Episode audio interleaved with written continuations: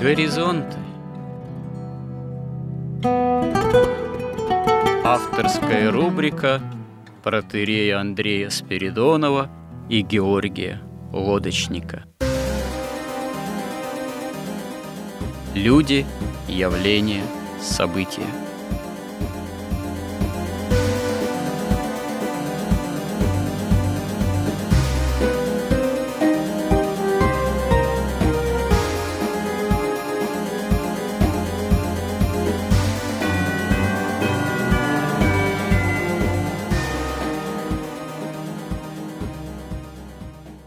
Добрый день, уважаемые радиослушатели.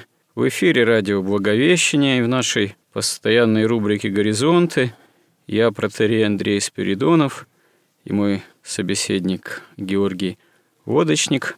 В данном случае заканчиваем обсуждать тему о революции, и есть необходимость, разбирая это понятие, э, говоря и прежде всего вообще – о понятии, что такое революция, революционном мировоззрении и с библейской точки зрения, потому что всякая революционность, всякая революция – это прежде всего восстание против заповедей Божиих.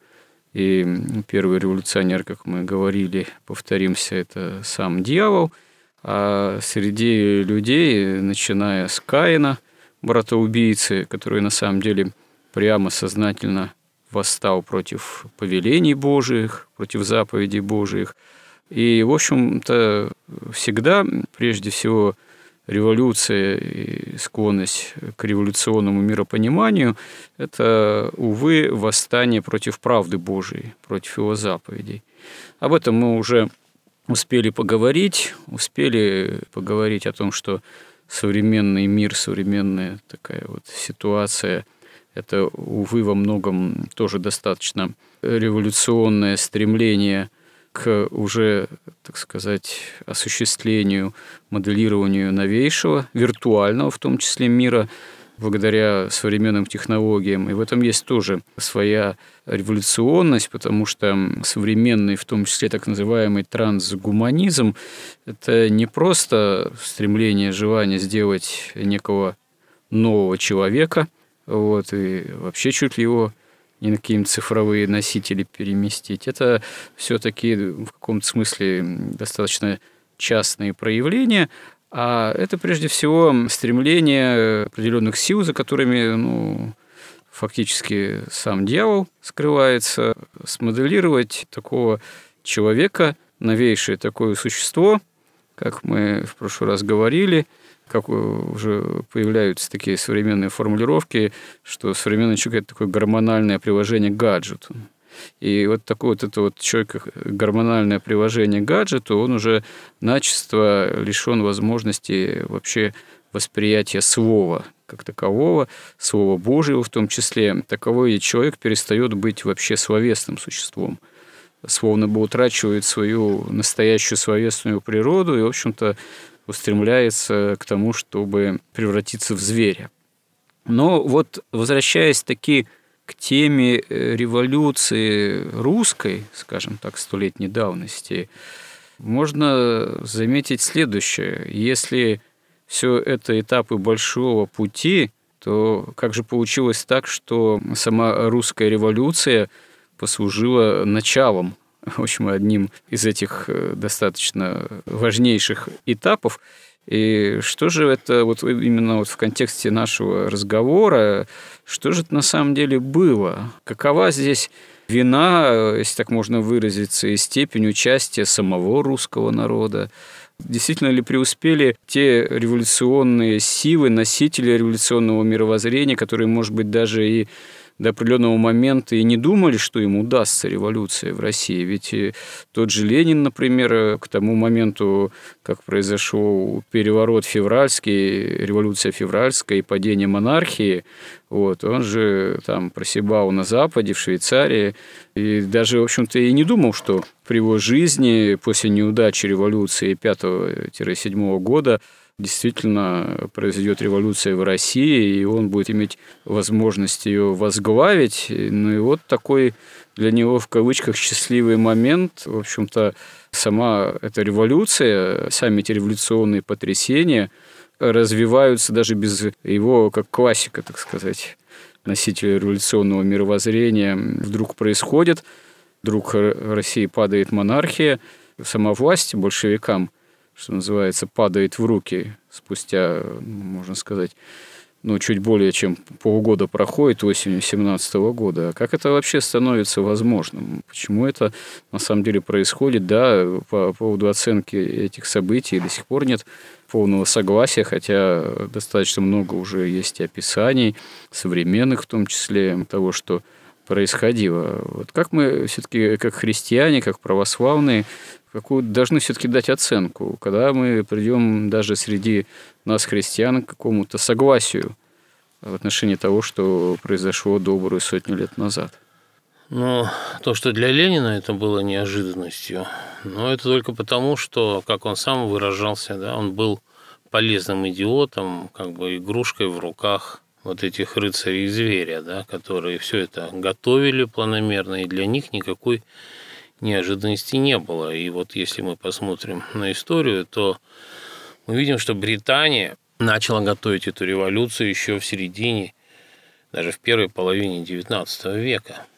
И не только в России, а вообще им надо было вот этим силам покончить вообще с монархиями, с христианскими. А было там три христианских монархии еще в то время, русская, немецкая, австро-венгерская и еще мусульманская, османская империя. Все они погибли. Да-да. Это тюрк, кстати говоря, тоже не случайно. Первой мировой войне и в результате революции. Да, это очень подготовленная была операция. Началась она с чего? Началась она с идеи панславизма, и на которую даже Достоевский купился что вот русские, славяне должны русские как лидеры славян поддерживать всех славян, освобождать всех славян, и, в общем, освободили, например, болгар от турок. Но здесь уже панславизм играл, имел такую лукавую цель, и вот в том числе Сербия входила в состав Австро-Венгрии. Если Россия начинает поддерживать сербов, неизбежно она, вступает в войну. Она начинает конфликтовать с Австро-Венгрией и Германией. А вся экономика России, она в значительной степени развивалась благодаря Германии. Потому что Германия давала кредиты России. Ну и Франция еще, кстати. Нет, мы сейчас к этому придем. Германия давала не просто кредиты, она на эти кредиты строила производство в России. Она обучала там рабочих, она передавала технологии в Россию. Вот это совсем другие кредиты. Когда Россия начала поддерживать Сербию, и вообще началась, поскольку пресса, мы уже говорили, была российская, также подчинена фактически еврейской общине, в основном британской, как бы через Британию, британским олигархам, то она точно так же вот эту идею панславизма изо всех сил там и антигерманские идеи, что вот немцы это вот такие злодеи плохие, довела до того, что уже при Александре Третьем фактически отношения с Германией прекратились, и вот это вот дальнейшее развитие кредитования России пошло за счет Франции. Но Франция уже никаких производств не строила. Она давала кредиты на гораздо худших условиях, и на эти кредиты отправляла в Россию свою продукцию, которая еще по качеству была существенно ниже, чем немецкая. Это вот первое приуготовление, да. И именно это сделало возможным включить Россию в Антанту. Ведь когда включилась Россия в Антанту, ведь что она сделала? Вот Германия ее, так сказать, натуральный онтологический партнер и генетически русские с немцами максимально близкие, да, и по как бы мышлению своему, и, и были обе монархии, и обе христианские монархии были. А с кем она вступила в союз? Самыми отъявленными буржуазными, совершенно уже сатаневшими капиталистическими государствами. То есть она вступила в союз со своими онтологическими врагами, особенно с Британией. Британия ну, да. и Россия между ними не может быть никогда. Это или то, или другое. Британия всегда да, была главным Но это два противником. Типа, два типа империи. Да, Британская империя – это островная империя, во-первых. Во-вторых, это империя, которая живет за счет своих колоний, да, она выжимает из них все соки, она презирает всех тех, кого она подчинила. Это опиумные войны, и можно там а, вспоминать, что она творила в Индии, повсюду. Когда даже уходила, она перекроила так границы, чтобы там были бесконечные конфликты. Даже мы были вынуждены в опиумных войнах участвовать. Часть. Россия – это совсем другой тип. Это континентальная держава. Она находится в сердце как бы мира. И она поднимала свои колонии до своего уровня. И любой, кто крестился, становился просто русским, имел абсолютно равные права. И когда там описывают, что где-то на приеме в Индии какой-то английский капрал посчитал оскорблением, что ему в пару поставили индийскую принцессу, такого в России абсолютно невозможно. Это совершенно два мира, два взаимоисключающих мировоззрения и две взаимоисключающих силы совершенно, да. И вот Россия вступила ведь в союз. Против кого? Против своего союзника настоящего. В результате, конечно, и Германия, и Россия фактически погибли. Они утратили независимость. Они вот как раз в Первую мировую войну-то и утратили независимость. И Россия, и Германия. И Россия, и Германия делали попытку освободиться. Но в результате Второй мировой войны Германия уже просто стала окончательным вассалом. Россия еще немножко поддержалась, и в перестройку то же самое туда же рухнуло. Хотя тоже все равно еще не до конца. Как-то Бог еще хранит Россию, и шансы у России есть. У Германии вот без России уже нет никаких шансов. Поэтому для них это не было никакой неожиданностью абсолютно. Ведь тот же Столыпин, который был против войны, его убили. Тот же Распутин, который изо всех сил отговаривал царя от войны. Его несколько раз пытались убить. И в конце концов убили. И кто убил? А английский резидент. Юсупов? Убил. Не Юсупов. Юсупов так и он участвовал, а застрелил его английский резидент. Mm-hmm. Там кто, например, Грибоедов. Там и, и его вина была, конечно, как он там себя вел в этой Турции, да, но, но это равно... Грибоедов значительно раньше все-таки. Ну, раньше я просто говорю, что ну тоже Британия. Британия это рыцари кинжала и плаща. Все офшоры английские под контролем Англии. Вся мировая настоящая коррупция, не наша российская, а серьезная, тоже под контролем Англии. И вот к чему я говорю, что Российская империя, ну, правда, это было предопределено еще при Александре III, при отце Николая II, это уже был, уже Николай II поставил перед фактом этим. Здесь, может, мы отвлечемся, наверное, чтобы нам потом это не забыть. Вообще вот вопрос, а могла бы не случиться? Можно ли было предотвратить, избежать вот эту революцию? Если мы посмотрим на апокалипсис, то понимаем, что нет. Потому что разрушение России – это необходимый, основной, главнейший этап прихода вот антихриста. Без этого невозможно. Это стратегическая основная цель, поэтому большевики так свирепо, яростно уничтожали все русское, все православное, просто в безумии в каком-то, в бесновании каком-то, да, вот эта злоба тысячелетняя в них скопившаяся, она там проявляла себя. Ну да, это такое иррациональное. Абсолютно иррациональное, просто чистое беснование было. И когда сравнивают белый террор с красным террором, ну, это какая-то просто издевательство, потому что красный террор, он уничтожал просто русских, уничтожал православие, он уничтожал просто людей за то, что он аристократ, за то, что он умный, за то, что у него есть честь, за то, что у него долг, за то, что он вообще способен ну, говорить и думать, да, что он способен вести свое сельское хозяйство. Они уничтожали там. Это просто яростное, сатаническое, там, бесновальное, свирепое уничтожение всего было. Вот они дорвались, наконец, до этой ненавистной державы христианской и начали все уничтожать. Но, с другой стороны, это могло произойти вовсе не в 20 веке и не в 21, и могло длиться достаточно долго. Что на мой взгляд, было главным спусковым крючком, что сделало именно вот это время уже неизбежностью. Это Петр I, который отменил патриаршество. Он отменил патриаршество, христианство, религию сделал одним из своих департаментов. Ну, как Волошин писал, да, поэт, Великий Петр был первый большевик. Такая, одна из его поэм начинается. Может быть. Но к чему это привело? К тому, что русское дворянство считало себя выше церкви, выше священников. Она была поставлена в такое положение.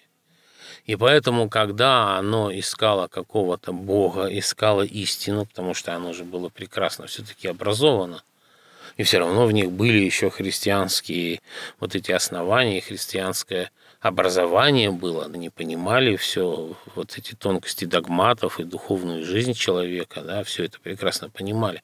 Но они уже не искали ответов православия, потому что оно было унижено конкретно Петром Первым. Ну, они искали ответ в альтерианцах, так сказать, в Руссо, например. Ну, больше всего Толстой. они, конечно, искали его в оккультных науках, в магии, в гаданиях, во всем. И опять же, вот если опять же к этой книжке Соколова мы вернемся, там он разбирает пиковую даму и маскарад, то там вот видно как раз и, и там, и там видно, что и Пушкин, и Лермонтов прекрасно понимали и знали всю оккультные как бы знания тоже обладали, да.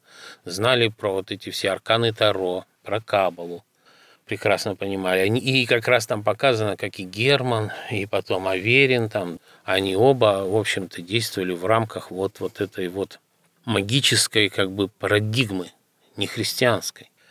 То есть Пушкин описывает это с христианской точки зрения, но он показывает как человек, который вот, вот, вот эта карточная игра. Что такое игра? Ну, в таком в метафизическом смысле, в духовном. Игра – это не по-настоящему. Это своего рода тоже виртуальная жизнь. То есть, когда нет ответственности полной, когда он не живет вот по-настоящему в каждом своем движении души, в каждой мысли пред Богом, которая раз и навсегда оставляет след и влияет на всю его судьбу. А когда он это отставляет и начинает просто играть, и в этом смысле вот там даже показано, что вся эта борьба за, за вот этими как бы прелестями этого мира земного, за эти деньги, это тоже игра, она как игра. И там приз в этой игре, то, что они хотят получить, они а тоже мирское, да. Они пытаются использовать магию, вот как Герман считается там как бы образ графини, как посвященной Сен-Жермена там и все такое. Но все для того, чтобы только получить вот эти деньги. Все кончается, конечно, сумасшествием. А уже в маскараде там он обращает внимание на маски, потому что так и жила российское дворянство. То есть она жила в этом непрестанном карнавале. Потому что что такое маска? Маска – это не живое. Маска абсолютно противоречит лику. Вот есть лик, угу. а маска – полная ее противоположность. Лик живой, духовный, настоящий. Маска мертвая, лживая, не настоящая, Маска чужая. легко совлекается, может другая быть. Она может это. меняться, да.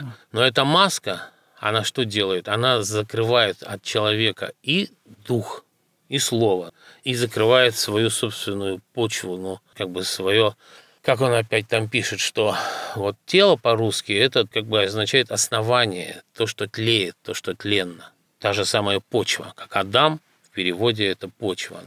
А Слово Божие, Слово, да, это семя, которое падает на эту почву и тогда дает плод, появляется человек разумный, человек с образом Божиим внутри. Да? Так вот эта маска, она не дает, она закрывает и почву, и закрывает слово. И человек всю жизнь живет виртуальными чужими жизнями, да, он совершенно не живет своей духовной жизнью. Вот он описывает вот состояние дворянства, по крайней мере, там в XVIII веке. Тоже пишет, что это был самый бездуховный век вообще в истории России. Да, это парадокс такой. С одной стороны, это расцвет культуры, внешней, светской, художественной, великой художественной культуры.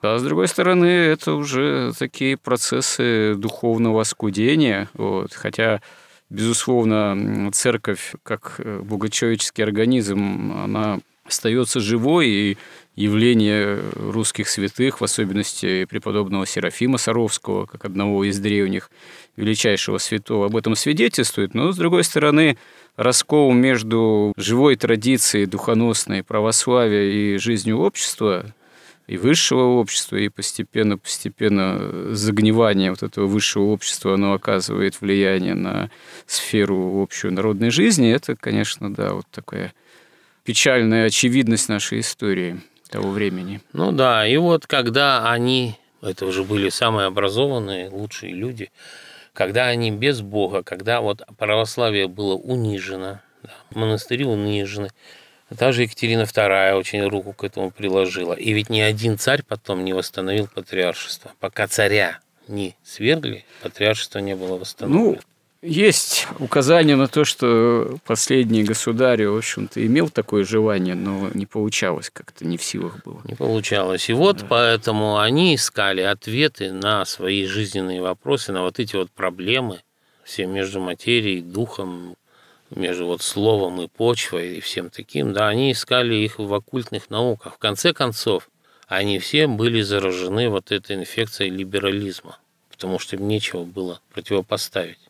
Может, только церковь может противостоять, только Христос, христианское богословие и, собственно, молитва, христианская практика только может противостоять вот этой либеральной заразе, потому что она как раз именно вот разлагающая, да, что ее смысл в чем? Ее смысл в том, что, в общем, Бога нет, или если Он есть, но Он нам никак недоступен, истина недоступна, все виды жизни, способы жизни равноправны, получайте удовольствие, вот они деньги, это самое главное, это такой цинизм, это опять же ценится игра, остроумие, бессмысленное, неважно, пошлое, не пошлое. Понимаете, там еще есть такая история, что когда началась революция во Франции, Меньшиков пришел к Екатерине II и сказал, что ну давайте введем туда войска и покончим с этим безобразием. Она ему ответила, что эти войны пушками не выигрывают – ну и справедливо. Совершенно справедливо, да. То есть это духовная война, духовная. И противостоять в этой духовной войне можно было только с помощью православной церкви. Но для этого она должна иметь была достойное ее положение, как и должно быть в симфонии властей. Чтобы аристократы понимали, что духовная иерархия, она ну, не тут, ниже, а еще тут, если не выше. Э, тут себе же на погибели монархическая власть, монархическое государство победило церковь, подчинило церковь. Да. Вот. А, как вы справедливо заметили, это, в общем-то, не на пользу самой власти, не на пользу империи, не на пользу государства, потому что в общем-то, это понятно, рациональное такое стремление подчинить э, все внутри, как говорится, в границе государства, находящееся вот именно своей такой рациональной власти, тем более поставить под контроль, что по своей природе это нерационально, именно богочеловеческий организм церкви. Но когда э, таким, опять же, парадоксальным образом государство, власть э, монархическая это осуществляет, она тем самым лишается важнейшей части опоры, важнейшей части фундамента, на котором, собственно говоря, и может в долгосрочной перспективе как-то еще оставаться, стоять. Это такое, увы, к сожалению, именно самоубийственное стремление, которое вот в нашей истории осуществилось. Ну да, это стремление небесное подчинить земному. Ну да. Вот они это сделали, и вот ну, результат был неизбежен абсолютно. Потому что к той же революции, к той же Первой войне, а вообще к концу XIX века либерализм, он стал уже, ну, и в России в том числе, доминирующим просто течением. Ведь вот кто отказался, кто, когда царя принуждали отречься, ведь и командующие фронтами все сказали, что давай отрекайся. Даже его родственник, князь Николай Николаевич Великий, тоже был за то, чтобы он отрекся. Ведь это что происходит? Значит, люди отрекаются от веры отцов. Да и, кстати говоря, да и духовенство же было за падения монархии. Действительно, вот мы э, говорим да, о том, что, можно сказать, преступление Петра – это да, лишение церкви патриаршества и подчинение церкви в роли такого срода министерства. Но это же и самих представителей церкви, духовенства, высшее духовенство, а архиереи, они от этого уже давно, можно сказать, тоже устали. Поэтому и приветствовали падение монархии, потому что действительно только с падением монархии в России восстало патриаршество. Но это повлекло за собой такие гонения на церковь, что те, кто, собственно говоря, в феврале 17 года приветствовали, в том числе в числе иерархов церковных, э, приветствовали падение монархии, потом стали жертвами этих же гонений, стали новомучениками, исповедниками, потому что от веры все-таки не отрекались. Поэтому главное, конечно, на ком вся вина лежит, что революция произошла именно тогда, когда она произошла, это, конечно, русская аристократия в первую очередь, которая сначала отверглась веры, потом, естественно, предала царя, потом отечество в строгой логической последовательности. Но вот почему в России буржуазная революция как бы рухнула вот в эту вот марксистскую революцию? Да не осуществилось. Это отдельная история. А причин тут я вижу несколько. Но в первую очередь мы говорили, что вообще весь капитализм, вся вот эта демократия либеральная, она может функционировать только в условиях тотального и всеобщего лицемерия. Вот это лицемерие в России было совершенно не развито. Даже среди самых главных либералов, потому что они всю эту свободу, равенство и братство принимали за чистую монету. Когда революция происходила в Англии или во Франции, никто в это не верил. Все понимали, что это просто устанавливается власть денег. А эти не понимали наши этого. Угу. Наша аристократия еще не до конца. Она заразилась либеральными идеями. Но она еще не потеряла ни честь, ни доблесть, ни долг. Она еще не стала ростовщиками по духу, и поэтому наша аристократия не смогла возглавить. От одного ушли, к другому не пришли. Но они купились просто ну, как да. наивные дети. Ну, они да. все это приняли за чистую монету, а сил у них управлять государством не было, потому что они еще как бы пытались буржуазную республику управлять с точки зрения долга и чести, что вообще невозможно. Это можно делать только в монархии. Поэтому власть они удержать не могли. Наша буржуазия была еще тоже слишком недоразвита. Ну, я имею в виду в политическом и в таком вот тоже вот лицемерии у них тоже еще не было. Тем более, что большинство из этих купцов, кто выступал за свержение царя, они были старообрядцами и, по сути, тоже христианами. Да, у них свой был кодекс чести тоже. Они вот. тоже не способны были перейти на вот эту вот доминирование выгоды на вот это тотальное лицемерие. То есть не было сил вообще внутри в России, которые бы смогли бы установить там буржуазную революцию. В-третьих, народ. Народ, который все равно оставался в достаточной степени христианским. И который на самом деле не мыслил государство без царя. Крестьянство основное, да, оно тоже не пошло за этим. И поэтому, когда приехала там делегация американских банкиров, ну, она поставила на Троцкого, а не на Керенского. Он обещал вывести и отдать им все золото России, он это выполнил.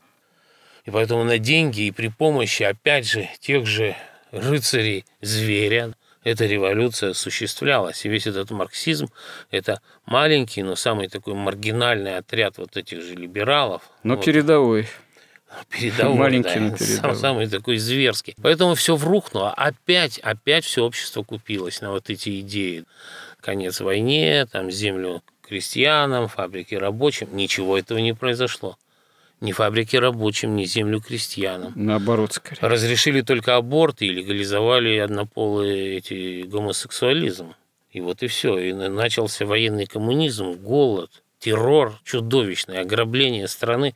Вывезли не только золотой запас страны, Ограбили церкви, ограбили всю аристократию, всех более-менее состоятельных людей. Ну, мало никому не показалось, как говорится. Они же вот э, приходят в дом, там женщина сидит, да, допустим, там, ну, какая-нибудь жена там учителя, да, она только за то, что она не рабочая, они там, как это было у них, называлось там, перчатки там какие-то делали буржуазные, то есть они сдирали кожу с кистей и со ступней. Просто. Ну, увы, было и такое, да. Ну. Есть фотографии даже сохранились. Да, как они казнили просто людей. Они их, причем им надо было их обязательно унизить, раздеть сначала. Там вот эти вот монашеские свадьбы они устраивали. Раздевали монахинь, монахинь, отрезали монахинам грудь, при, привязывали ее к монаху, потом обоих связывали и живьем закапывали. Но где здесь, э, тут это вопрос не выгоды уже, понимаете? Это не вопрос там власти или там тем более счастья крестьянского. Это вопрос уже чистого вырвавшегося наружу ада. Почему же Бог такое попустил России? Насколько я понимаю, потому что, вот смотрите, Россия находится в центре мира – если бы буржуазная революция удалась, ну пусть опять при помощи приехали бы английские банкиры, английские юристы, английские агенты, там кого-то застрелили, кого надо, да, и устроили бы все-таки вот эту вот буржуазную республику в России, но мир бы уже бы, был бы в полной тьме. Потому что управлять миром из России очень легко. Управлять из Англии невозможно. Из Америки тоже очень трудно. Поэтому они абсолютно все время рвутся вот этот Хартленд, где находится Россия. забравшись сюда, отсюда они весь мир покорят, совершенно точно. Это такая мистическая составляющая. А второе, если бы буржуазная революция победила в России, то вот все те люди, которые стяжали мученические венцы, те, которые претерпели все эти страдания ради России, да, но сохранили веру, сохранили чистоту души, они были бы развращены все. Все развращены, как в Америке. Вот за деньги. Они бы превратились в этих целлофановых людей, понимаете? И Бог бы потерял свое. Он да. спас их. Тут есть, знаете, даже, ну, непонятно еще, какая могла быть перспектива, потому что ведь в Европе-то во что обратились э, эти революционные процессы в первой же половине 20-го столетия?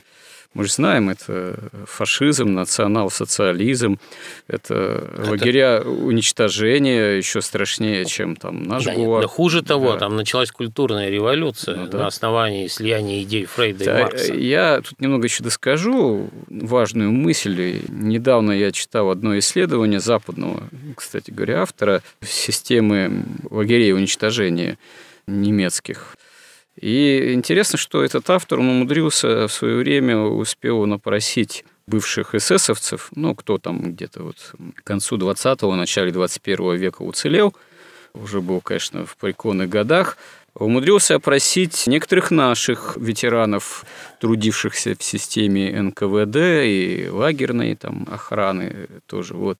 Успел, умудрился опросить некоторых ветеранов японцев, которые участвовали в захвате Индокитая и тоже причастны были к достаточно большим жестокостям, которые японские войска осуществляли в Индокитае. И вот он к интересному выводу приходит, что фактически бывшие эсэсовцы, они все равно говорили, что мы считали, что мы делаем все правильно. Мы считали, что мы правы. То есть потом они, наверное, уже да, признавали, что они, наверное, были неправы. Но в принципе, в принципе, их позиция, она была, да и, в общем-то, видимо, подспудно оставалась, что мы должны были это делать, мы делали все правильно. И интересно, что японцы говорили, что когда там мне там молодому солдату совсем вдруг приказывали, приходилось участвовать совместно с более старшими товарищами там в каком-нибудь зверском изнасиловании китаянки – вот какой-нибудь, то я, говорит, считал, мы считали, что это такая своего рода инициация, вступление в более взрослое такое братство, вот, наше армейское. И наши, вот что интересно, представители нашего народа, в основном все поголовно говорили, ну, я исполнял приказ.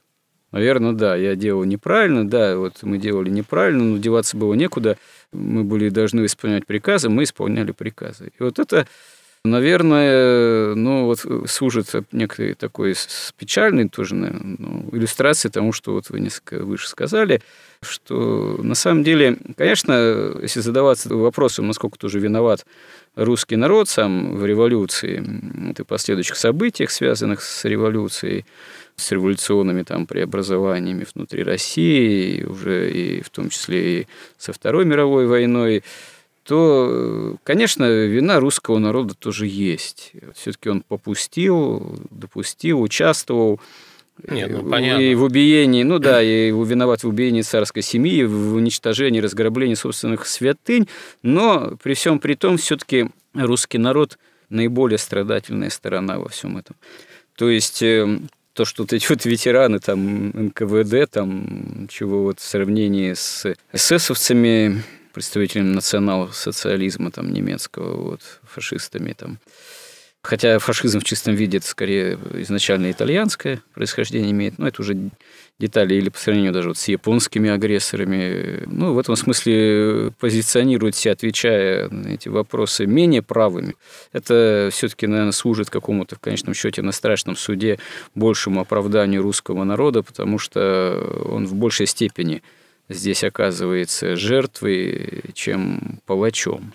Вот. Можно много копий ломать там э, относительно тех или иных личностей, как до сих пор там в ну, товарища Сталина, так сказать, есть его апологеты, которые считают, что у него там, да, великие заслуги в становлении красной новой, так сказать, империи Советского Союза, там якобы в победе Великой Отечественной войне, там, во Второй мировой нашем, так сказать, далеко не последнем действительно жертвенном участии в этой войне. Есть те, кто вообще готовы всех собак на него повесить, вот, объявить его как говорится, главным виновником всех наших жертв, э, что, конечно, тоже далеко не совсем, не совсем все-таки так, потому что не он единственный, кто это все осуществлял. Вот.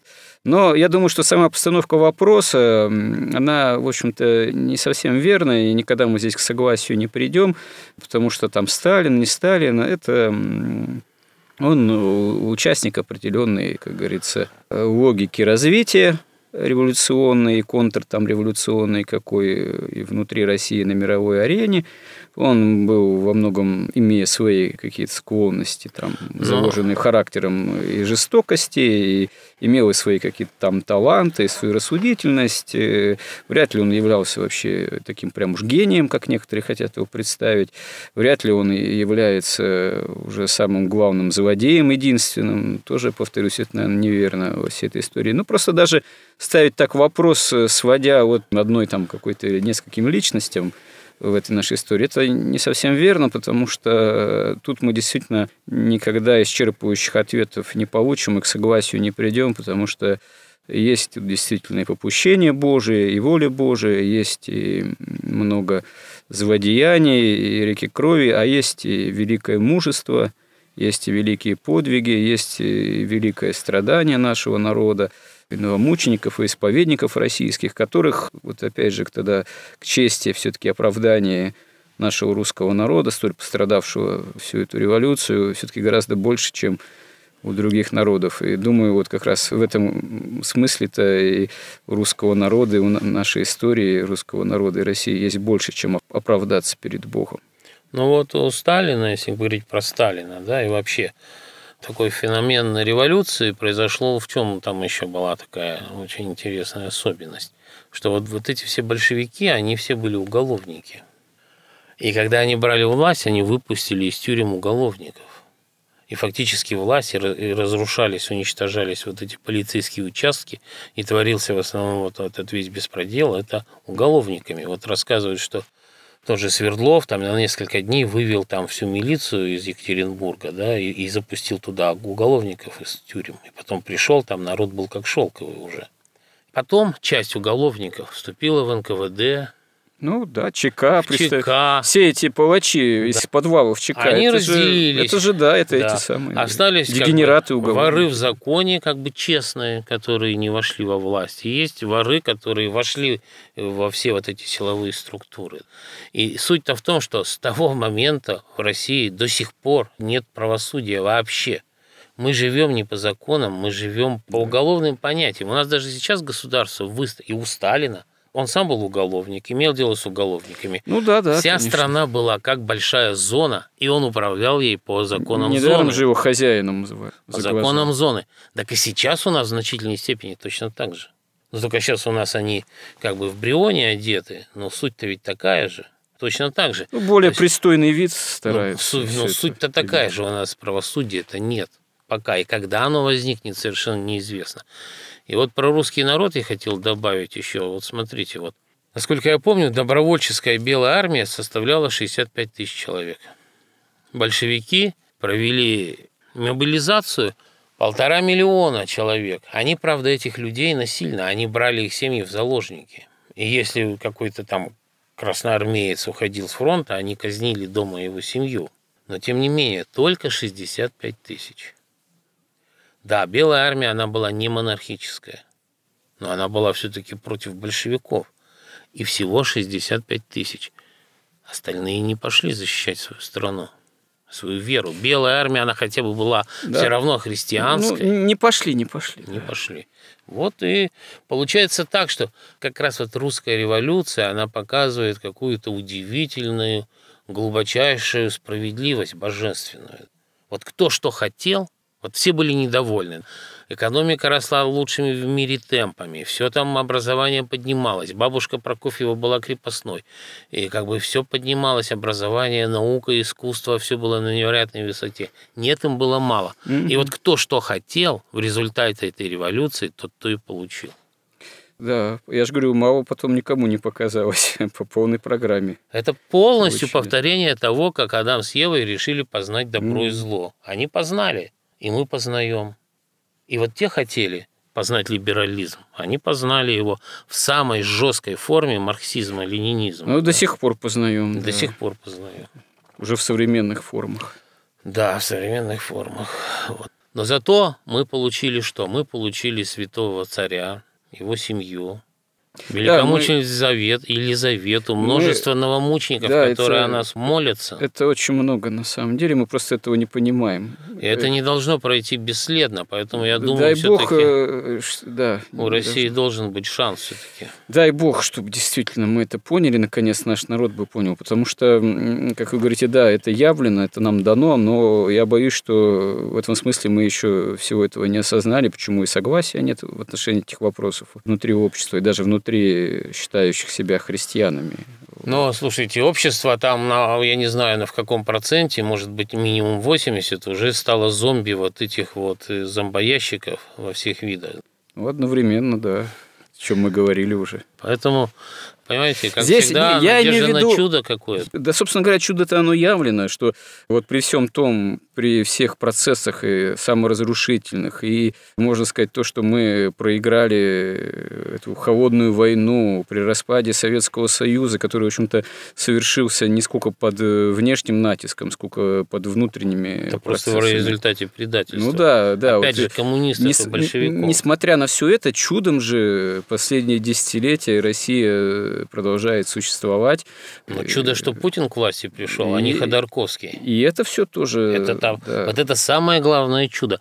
Почему я надеюсь, понимаете? Я думаю, что, ну, понимаете, Бог, он, если что-то начал, он должен довести до конца. Но если бы России был конец, пришел бы к власти не Путин, а Ходорковский. Но вот тут надо немножко договорить, о чем мы, когда вот темы новомучеников и исповедников коснулись, э, потому что это прямая как раз-таки тема, связана с революцией, да, оправдание революции, есть в каком-то смысле не оправдание даже, а оправдание народа, во всех этих процессах, это как раз-таки, вот, да, прежде всего, соном новомучеников и исповедников российских во главе с убиенной царской семьей.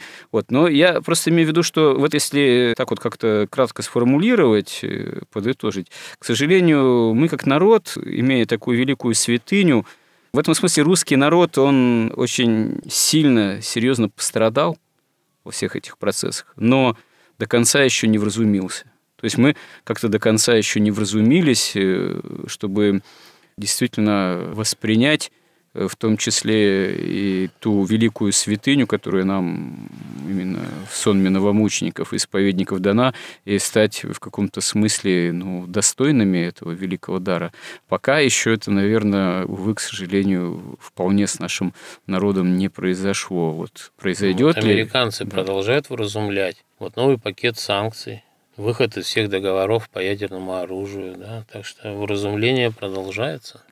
Ну, а, а это что-то, по-моему, это уже, знаете, вот это новые санкции или там выход из договора, это, по-моему, многими воспринимается как феномен виртуальной какой-то реальности, которая постольку поскольку вообще к реальной жизни имеет отношение. Не знаю, что там американцы нас вразумляют в этом смысле, они сами вразумиться не могут, потому что как... Но они как средство вразумления. Они, понимаете, как кто-то сказал из политологов, э, не я это придумал, что американцы, они, э, в принципе, не являются империей, империей, вот как Россия там являлась, никогда не были этой империей, никогда не были носителями в этом смысле христианского удерживающего. Но они пытаются действовать, брать на себя полномочия, э, действовать как империя, как удерживающая. Это масонская империя. Ну да. Ну, масонская, там, не масонская, но, но ну, это, это виде. в принципе не может быть империей, в основном традиционном смысле понимания. Поэтому они, их э, цивилизация, их гегемония в мире, она построена на песке, на самом деле. Она не имеет э, того прочного исторического фундамента, э, который надо но бы это иметь. С таки, да, ну да, с такими претензиями на мировое как бы, господство или там регулирование. Поэтому не знаю, что они там нас на самом деле могут вразумить. Э, тут... Э, ну как, доходы падают. Ну, реальное население, да? А русский человек в 20 столетии такое падение э, Начинается доходов, так сказать, пережил уже. Такое ощущение, ну, что... А, понимаете, это был другой все же человек. Ну, это в этом смысле, да, наверное. Но будем надеяться, что все-таки вот эти все жертвы были принесены не напрасно нашим народом.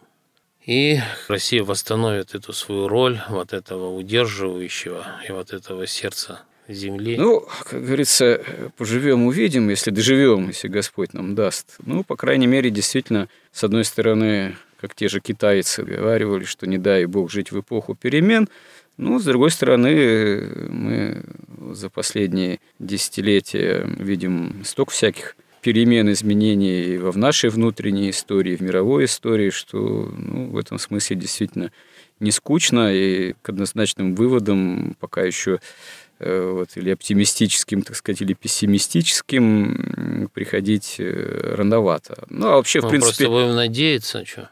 Ну, вообще, в принципе, Надеяться, молиться. вообще, в принципе, христианин, он не должен быть ни радужным оптимистом, ни тем более пессимистом. Христианин, он на самом деле реалист, так сказать, э, поскольку чает спасение.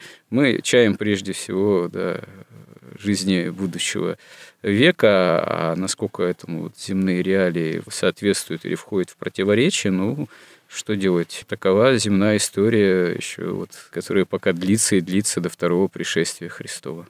Ну, на этом мы заканчиваем в контексте рубрики «Горизонты» разговор о понятии революции и обращаемся не то чтобы к другим темам, вероятно, что достаточно близким к тому, о чем мы говорили вот на протяжении последних сюжетов, но уже несколько иначе сформулированным. Храни Господь. Горизонт на радио Благовещение.